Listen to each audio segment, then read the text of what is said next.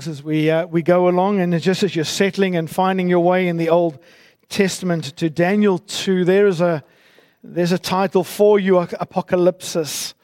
Apocalypsis. I'll explain that word in just a moment. Daniel chapter two, and we're gonna we're gonna try and take the whole chapter. So it's a it's a it's a big chunk. It's a uh, it's a big bite. It's gonna be a it's gonna be a, a steak and a half. So let's see what we can do with it. Apocalypsis is a Greek word, and it means revelation. And revelation means the removal of a veil so that something can be seen. And if you want to know what Daniel chapter two is about, right at the start, it is this. Daniel two is about the removal of a veil so that God can be seen. I don't know if any of you have ever watched that program on on T V. It's uh, quite a funnish sort of sort of one. It's called The Masked Singer. It's uh, very popular, and as you might know, there are certain celebrities that are chosen. They they get behind these masks, they get behind these elaborate costumes, and they sing a song. And the panel of celebrities then try and guess who is behind the mask. And then at some point during the program, after the person has sung, the, the panel, because they don't have a clue who's behind there most of the time, they start shouting out, "Take it off, take it off, take it off, take the mask off." In other words, reveal yourself, reveal yourself. In an extraordinary dream, the God of heaven begins to reveal himself to a pagan king called Nebuchadnezzar. Here's the first of my headings: the God who makes himself known. If you went back into Daniel one verse one, you'll know that there was a very powerful pagan king called Nebuchadnezzar. He's come into Jerusalem. He has destroyed the city. He has ransacked the temple. He has stolen the temple things and put them into the temple of his own God. And he has taken sort of the cream of the crop of, of, of the Jewish line. Uh, he's taken people like Daniel, uh, Hananiah, Azariah, and Mishael, and, and he's taken them off into Babylon, and he's tried to recalibrate them into Babylonian clones. And if you read through the book of Daniel, you will know that Nebuchadnezzar really was a man who was full of himself. And he's a very powerful man. In fact, he is so powerful that when he speaks, life is given or death is taken. You remember in the story, at, at his very whim, no matter how irrational it might be, if he gives the order, every astrologer, every magician, every wise man in Babylon is going to be killed. This is one powerful man. We uh, we complain about our Australian leaders here in Australia, don't we? Well, Nebuchadnezzar makes our leaders look somewhat saintly. Take a look at this arrogant man in Daniel chapter four, verse twenty-nine. It's about twelve months later, and, and as the king, King Nebuchadnezzar is walking on the roof of the royal palace of, of Babylon, and he sort of asks himself a rhetorical question: "Is this not the great Babylon I have built as the royal residence by my mighty power and for the glory of my majesty?" How extraordinary it is that the God of heaven begins to reveal himself to a man like this.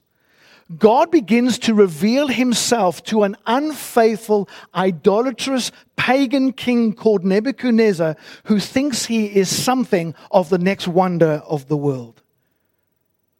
Here's how the Apostle Paul would describe Nebuchadnezzar in Ephesians chapter four.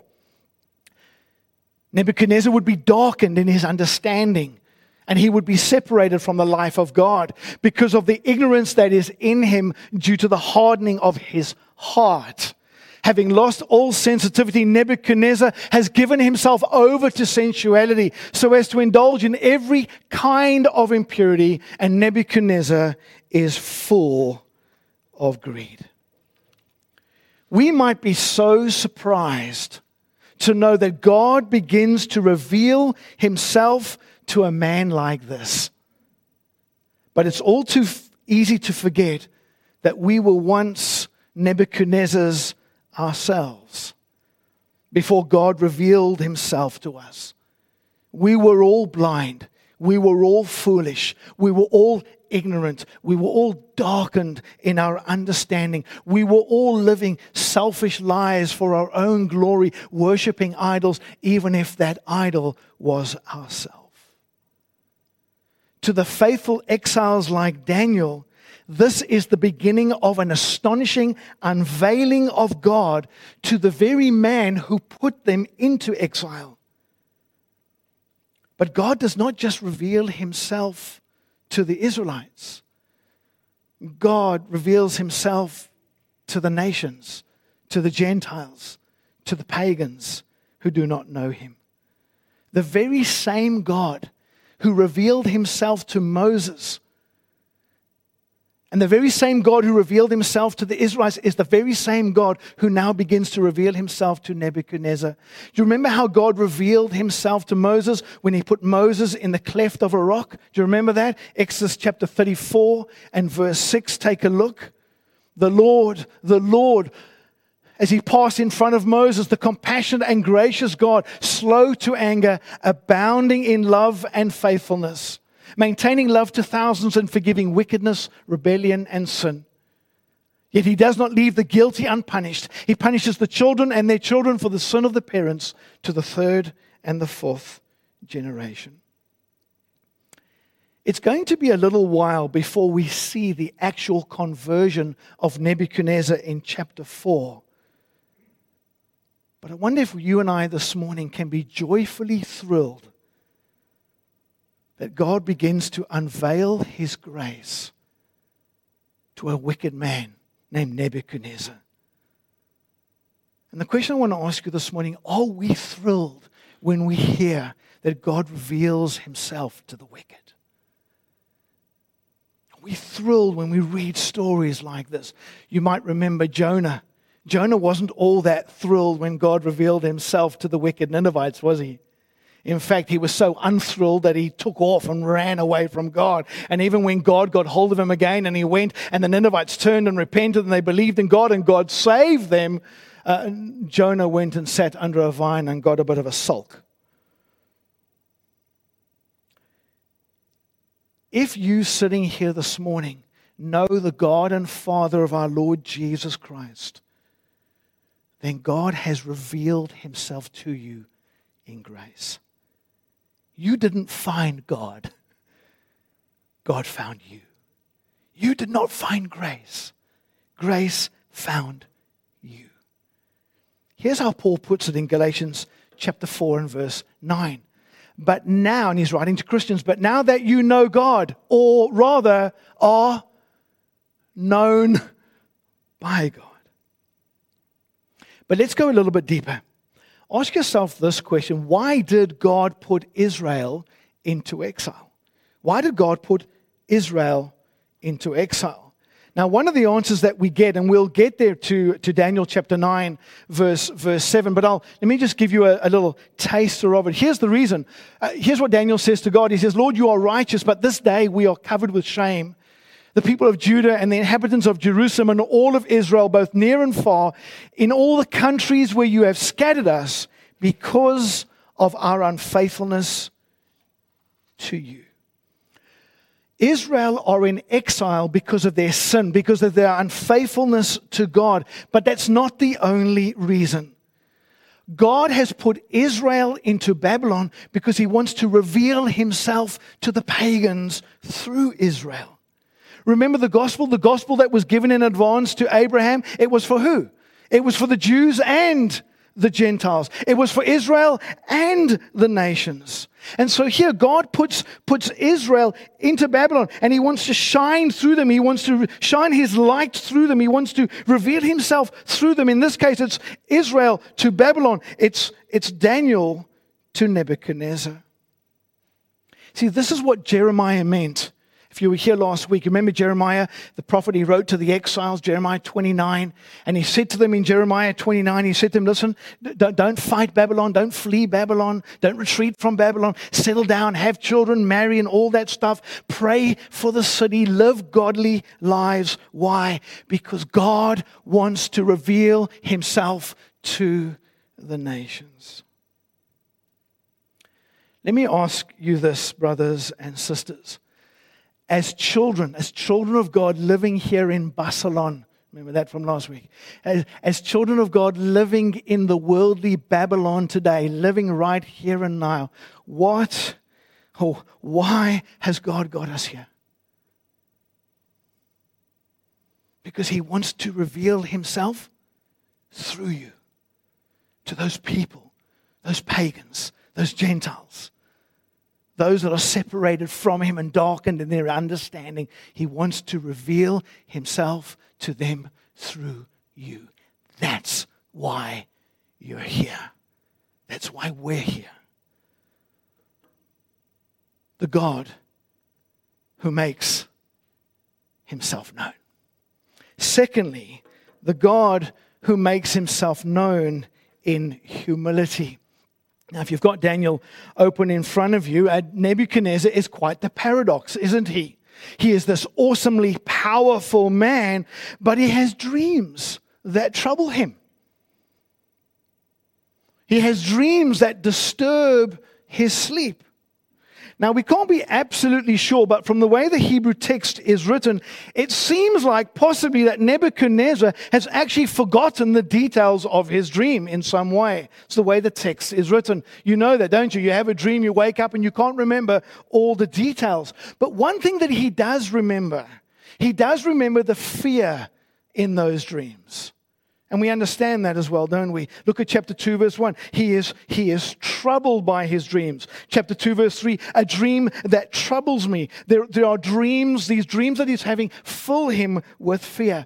But it's quite a paradox, isn't it? This super powerful man who thinks he's the seventh or eighth wonder of the world, but he's, that he's, he's, he's troubled by these dreams that go through his mind. And so Nebuchadnezzar, in his fear, he suddenly demands that all his astrologers, magicians, and wise men, they tell him what the dream is, or he's going to kill them. Two options, and it could be both. One, he's forgotten the, the details of the dream, and therefore he wants them to tell him what it is, or he actually knows that the magicians are a bunch of charlatans anyway, and they just make up things on the go. Either way, this man is threatened. He is insecure. He explodes in a rage that will end the lives of the astrologers as well as the lives of Daniel and his friends.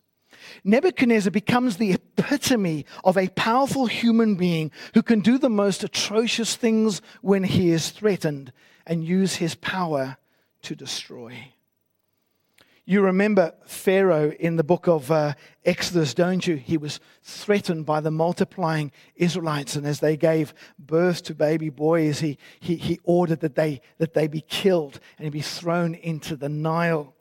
You might remember Haman in the story of Esther. He was threatened by the, by the Jew named Mordecai, who would not bow to him, would not honor him, would not uh, show any fear to him. And so Haman goes into an insecure rage where he decides to plot the death of every single Jew on a certain day. You might remember Herod in Matthew chapter two. The, the, the Magi come to him, but they outwit him. God sends a dream and they bypass Herod, and Herod flies into a rage of insecurity, and he orders that every boy in Jerusalem or every boy in Bethlehem under the age of two is killed.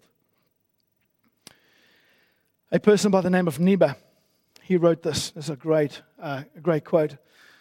Niebuhr wrote, quote, he said, "At the root of much of our modern political tyranny is the lust for power prompted by a darkly conscious realization of man's insecurity."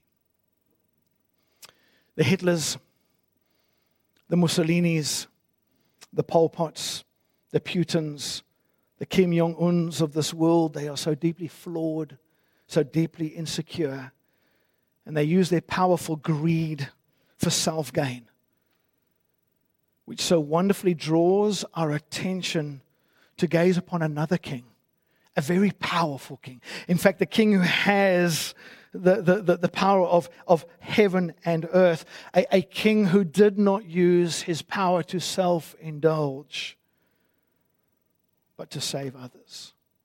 Have a look at this king in Philippians chapter two, verse sixty-eight, who, talking about Jesus, being in the very nature God, did not consider equality with God something to be used for his own advantage.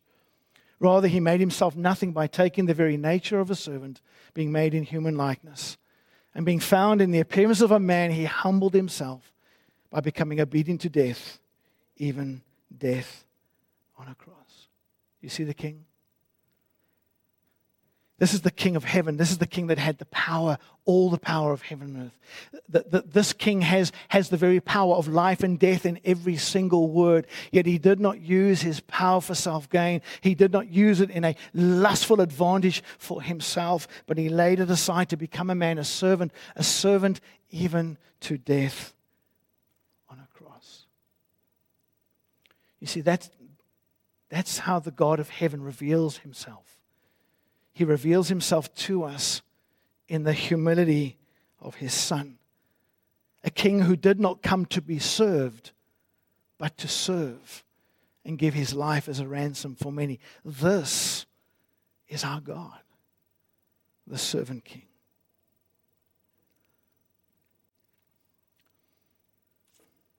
God makes himself known, and he makes himself known in humility. Thirdly, he makes himself known in giving. Now, if you've got your, your Bible open in front of you in Daniel chapter two, the, the interpretation of the dream is actually quite straightforward because Daniel tells us what the interpretation is. But just have a look at it in verse thirty-one. So Nebuchadnezzar uh, has a dream and he sees this enormous statue. Verse thirty-one, it is dazzling, it is awesome in sight. And then on the statue there is verse thirty-two, there's a head of so there's a head of gold, and then there's the chest of arms, a chest and arms of silver, the belly and thigh of of um, of bronze, the legs of iron, and then the feet, which are a combination of clay and iron. And then notice, look at verse thirty-four. So suddenly, out of out of nowhere, this this sort of supernatural rock, it's it's a it's a rock not cut by human hands, comes and and it smashes the feet, and everything crumbles, and and everything is sort of swept away, and this rock suddenly becomes this this huge mountain Uh, across the whole earth that lasts forever. Now, if you look in Daniel uh, two thirty-six to forty-three, Daniel tells us that the statue represents four kingdoms, of which Babylon is the first.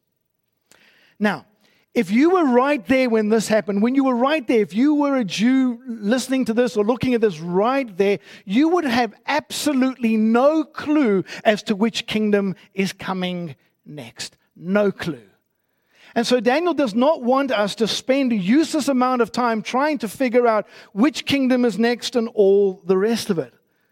He does give us a clue in chapter one, verse twenty-one. He does tell us about the next two kingdoms in Daniel chapter eight.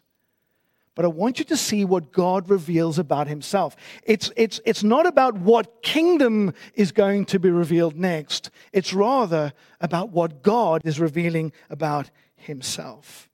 So look at it in verse thirty-six. Daniel says to him, this was the dream, and now we will interpret it to the king. Let me just bring this up on the uh, on the screen. Your Majesty, you are the King of Kings. The God of heaven has given you dominion and power and might and glory. In your hands he has placed all mankind and the beasts of the field and the birds in the sky. Wherever they live, he has made you ruler over all of them. You are that head of gold.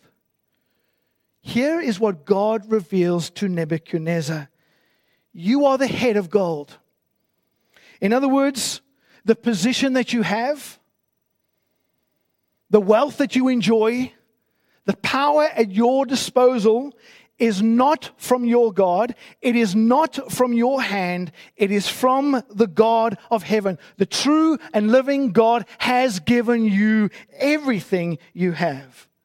God reveals himself to Nebuchadnezzar as the God of all riches and the God of all power and the God of all authority. And God is the one who chooses to give it to whom he wants, when he wants, how he wants. Nebuchadnezzar, everything that you have is being given to you. Would you say that the world leaders today would need to hear something of this message? World leaders, what you have and what you are and the authority you have, the power you have, it's all from where? It's from God. If you had one opportunity to say something to Mark McGowan about God, what would you say? Or put it this way, what do you think that God is saying to Mark McGowan? Mark, open the borders! Uh, no, well, God will open the borders a little while from now. God is saying to Mark McGowan, you're not the premier by your own smarts. You're not the premier because of your own educational wisdom. You're not the premier because of your own political maneuvering. God has given you the power and the might and the authority. Here's, here's what God would say to Mark McGowan. I have placed Western Australia into your hands for this time. Scott Morrison, I have placed Australia into your hands at this time. Therefore, Nebuchadnezzar, humble yourself before me. Mark McGowan, humble yourself before me. Scott Morrison, humble yourself before me. Now, let me say something crucial here. We'll look at it in a couple of weeks' time. Just because God has put leaders into the position and the power that they have does not mean that we just follow them no matter what. And it also does not mean that they will not be held accountable for what they do. They will be. That's for later.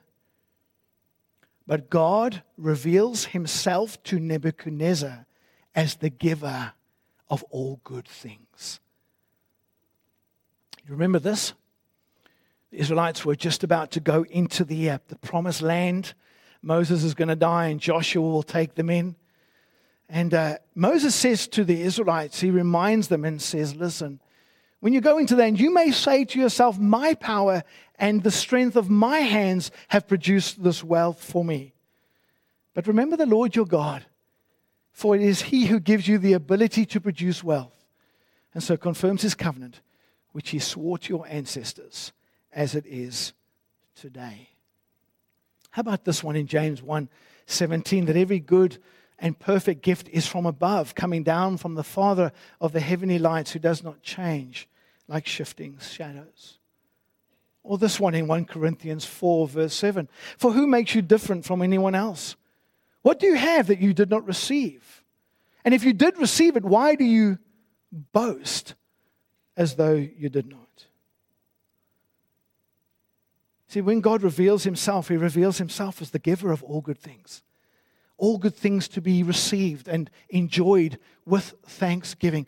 But nowhere, nowhere do we see the gracious giving of God more than in where? In the giving of his Son for us. Have a look at it. Famous verse in the whole Bible, John three sixteen. For God so loved the world that he, that he gave his one and only Son, that those who believe shall not perish but have eternal life. Can we rejoice this morning in the God who reveals himself in the humility of his Son?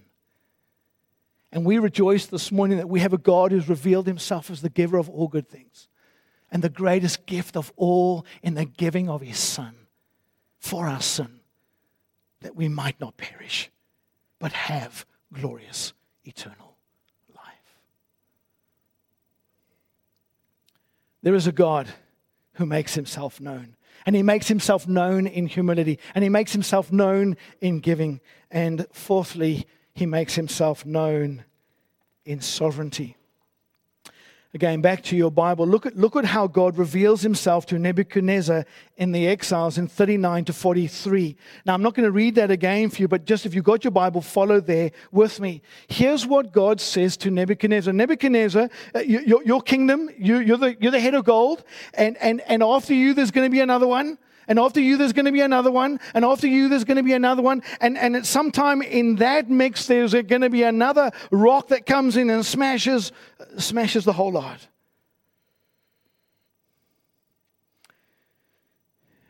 Here's how God reveals himself to Nebuchadnezzar. You have what you have by my hand, and it will end. The kingdom you have is from me. I've given you that kingdom. I'm going to take the kingdom away. Both you and your kingdom will fall. Now, again, we're told no details at that point and how that happens. We have to wait to Daniel chapter five. But here's the message. Here's the unveiling of God to Nebuchadnezzar. Nebuchadnezzar, you are not immortal. You are not God. You are not eternal. Neither is your power, neither is your kingdom. God has decreed your rise and has decreed your fall. In the very words of Job, what Daniel is saying to Nebuchadnezzar, the Lord takes, I mean, the Lord gives when he gives, and he takes when he takes. You see, God is revealing himself to Nebuchadnezzar, to the exiles, and to us as the God who is sovereign. Again, if you had an opportunity to say something, to reveal something about God to the rulers of this world, what would you say? The Lord gives and the Lord takes. The Lord has decreed your power. The Lord has decreed your authority. The Lord has decreed your position. And he's also decreed when he takes it away, when it falls. I guess it doesn't come much clearer than Psalm seventy-five, verse seven. When the psalmist says, it is God who judges. He brings one down. He exalts another. Is it not a great comfort to you and I to know that no earthly kingdom, no earthly power, no earthly ruler is sovereign? Is it not a comfort for us to know that every kingdom has been decreed by God and has decreed its fall? Is it not a great comfort for us to know that it's God that's in sovereign control of all the nations, all the kingdoms, all the powers, all the authorities? And it's not just at the macro kingdom level. God is in sovereign control of every square inch of your life. The Lord gives to you, and the Lord takes from you. Blessed be his name.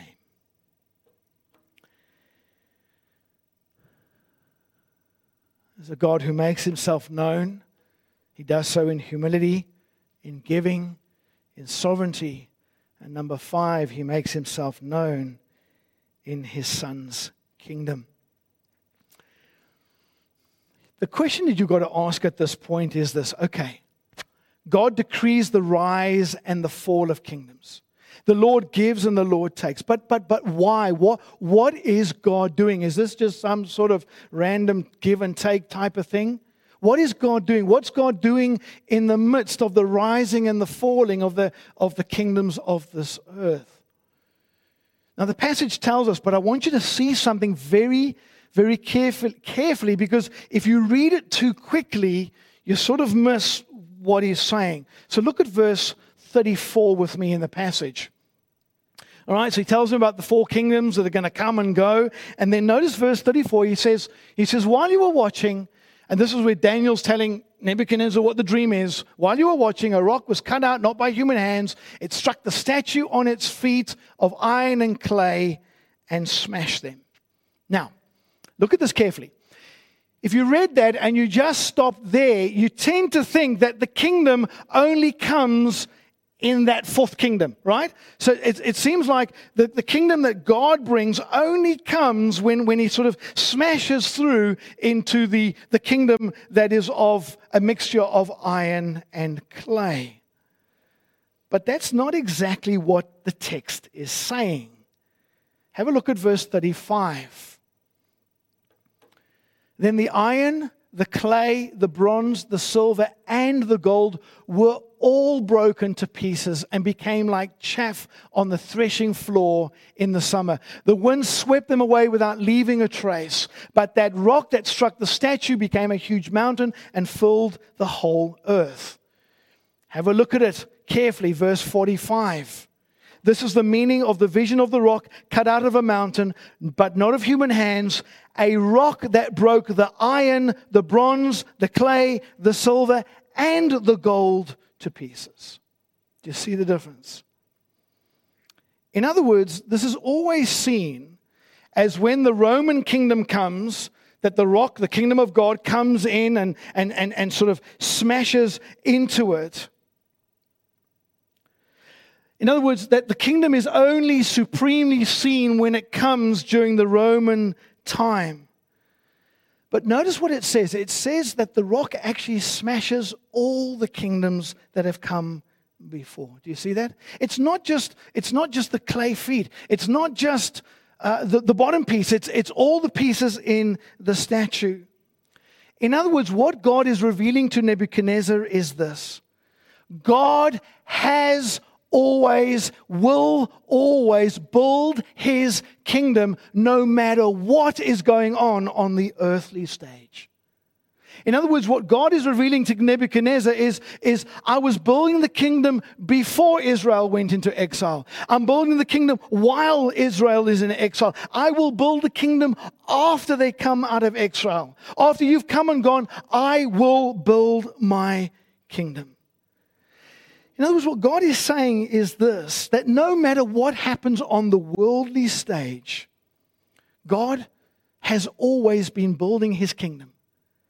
And it's a kingdom where he's calling people to come and bow down and worship and adore the King of Kings who sits on the throne of heaven. That rock is Christ. That rock is the kingdom of Christ. It came during the time of the Romans. That's right. It was revealed. It was supremely revealed in Christ coming and, and living and dying and rising from the dead. But God has always been building his kingdom. And he will always build his kingdom, calling a people to come and kiss the Son, to come and worship the Son. Here's how Jesus put it. In Matthew sixteen, eighteen, he says, and I tell you that you are Peter, and on this rock, on this rock, on the gospel, on the death and resurrection of Jesus, I will build my church, and the gates of Hades will not overcome it. There was a time after Babylon, during the time of the Romans, when the rock came, sometimes called a living stone, and it smashed into this world. Through the death of Jesus on the cross, he smashed all the evil authorities, displayed his power, took away their power, and then rose from the dead, then ascended into heaven where he rules and reigns. That kingdom has always been built. It was being built during the time of Babylon. It was built after Babylon. It's being built today. And Acts seventeen thirty-one puts it like this. For God has set a day when he will judge the world with justice by the man he has appointed. He has given proof of this to everyone by raising him from the dead. The kingdom of God and the kingdom of Christ is a kingdom that will not spoil, perish, fade. It's a kingdom that will last forever. And one that God has been building from the very first verse of Genesis. So let me start to uh, wrap up for you with this. I want to give you three passages that really pull in Daniel chapter two and ask you a couple of questions. Here's the first one. In Philippians two, verse nine to eleven, it says, Therefore, therefore what? Well, verse eight, you might remember, says that Christ was obedient, even obedient to death on a cross. In light of the death of Christ, in his obedience to the cross, God has exalted him to the highest place and given him the name that is above every name, that at the name of Jesus every knee should bow in heaven and on earth and under the earth. And every tongue acknowledge that Jesus Christ is Lord to the glory of God the Father. That's the kingdom, folks. That's the kingdom. The King of the kingdom is Jesus Christ, who lived, died, rose, ascended, reigns, and rules, is coming back to judge the living and the dead. That's the kingdom. That's the kingdom that God was calling Nebuchadnezzar to. That was the kingdom that God was calling the Israelites to. That is the kingdom that God calls us to. And my question to you is, have you bowed the knee? Have you truly bowed the knee in adoration and praise to the King of Kings and the Lord of Lords, who conquered the grave and reigns in heaven and will come again? You remember when Jesus came on the scene, he said what? Repent and believe, for the kingdom of God is at hand. It's here.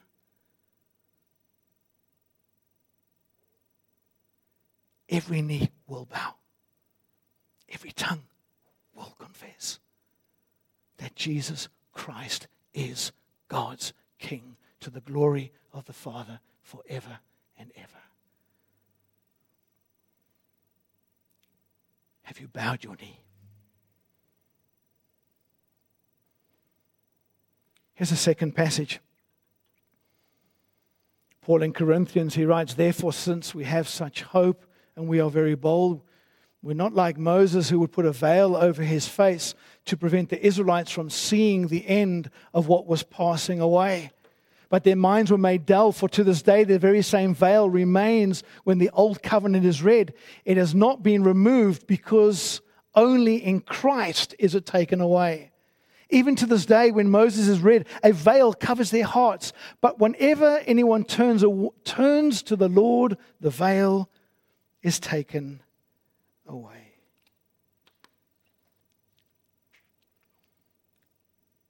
Remember what I said Revelation is? It's the removing of a veil so that something can be seen. You only get to see God when you see Christ. When you see Him, you see the Father. You remember what Jesus said, said, said to Philip? Philip, if, if you've seen me, you've seen the Father. Has the veil Has the veil been removed from your heart? Do you see God? Do you see Christ? And if you want to know God, you can only know Him in Christ. You can only know God as He reveals Himself in Jesus Christ, in His Son, who came and lived and died and rose and ascended, is coming back. It's the only way. Has that veil been lifted?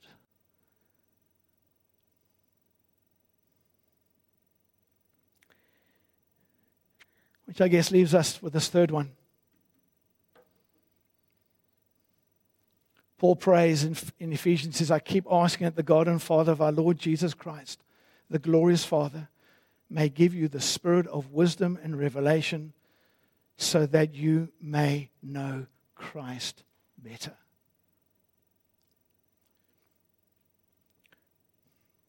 Pretty sure that every single one of you, or most of you here, would say this morning that, that I've bowed the knee.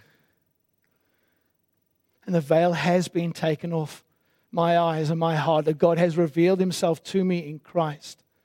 but there's so much more to know.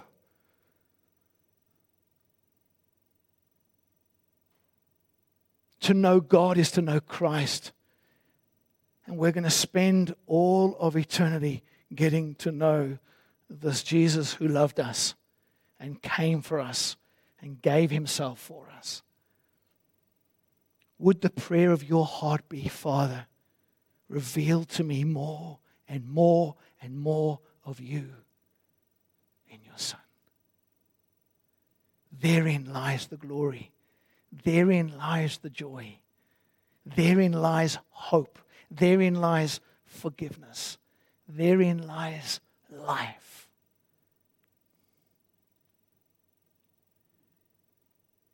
Has God revealed himself to you? And would you pray that God would do it more and more and more and more? And to whet your appetite for what is coming, God has only just started to lift the veil of Nebuchadnezzar. Nebi doesn't quite get it yet. He will. But you'll have to come back and find out when. Won't you pray with me?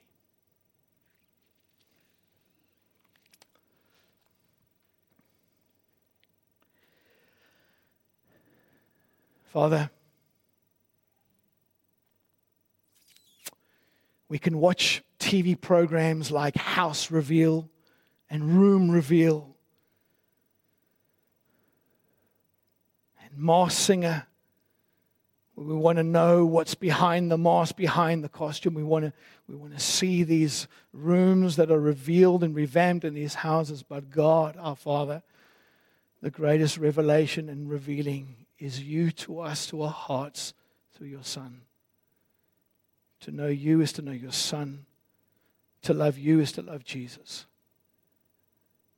And therefore, we want to know more and more and more about you. So please, would you give us the spirit of wisdom and revelation to know your Son. I pray that you would that you would take the veil of any heart here this morning that does not know you and turn that heart to you in Christ. And Father, we just want to sit in silence and we want to contemplate and we want to meditate on the truth that you, you in grace have revealed yourself to us in Jesus.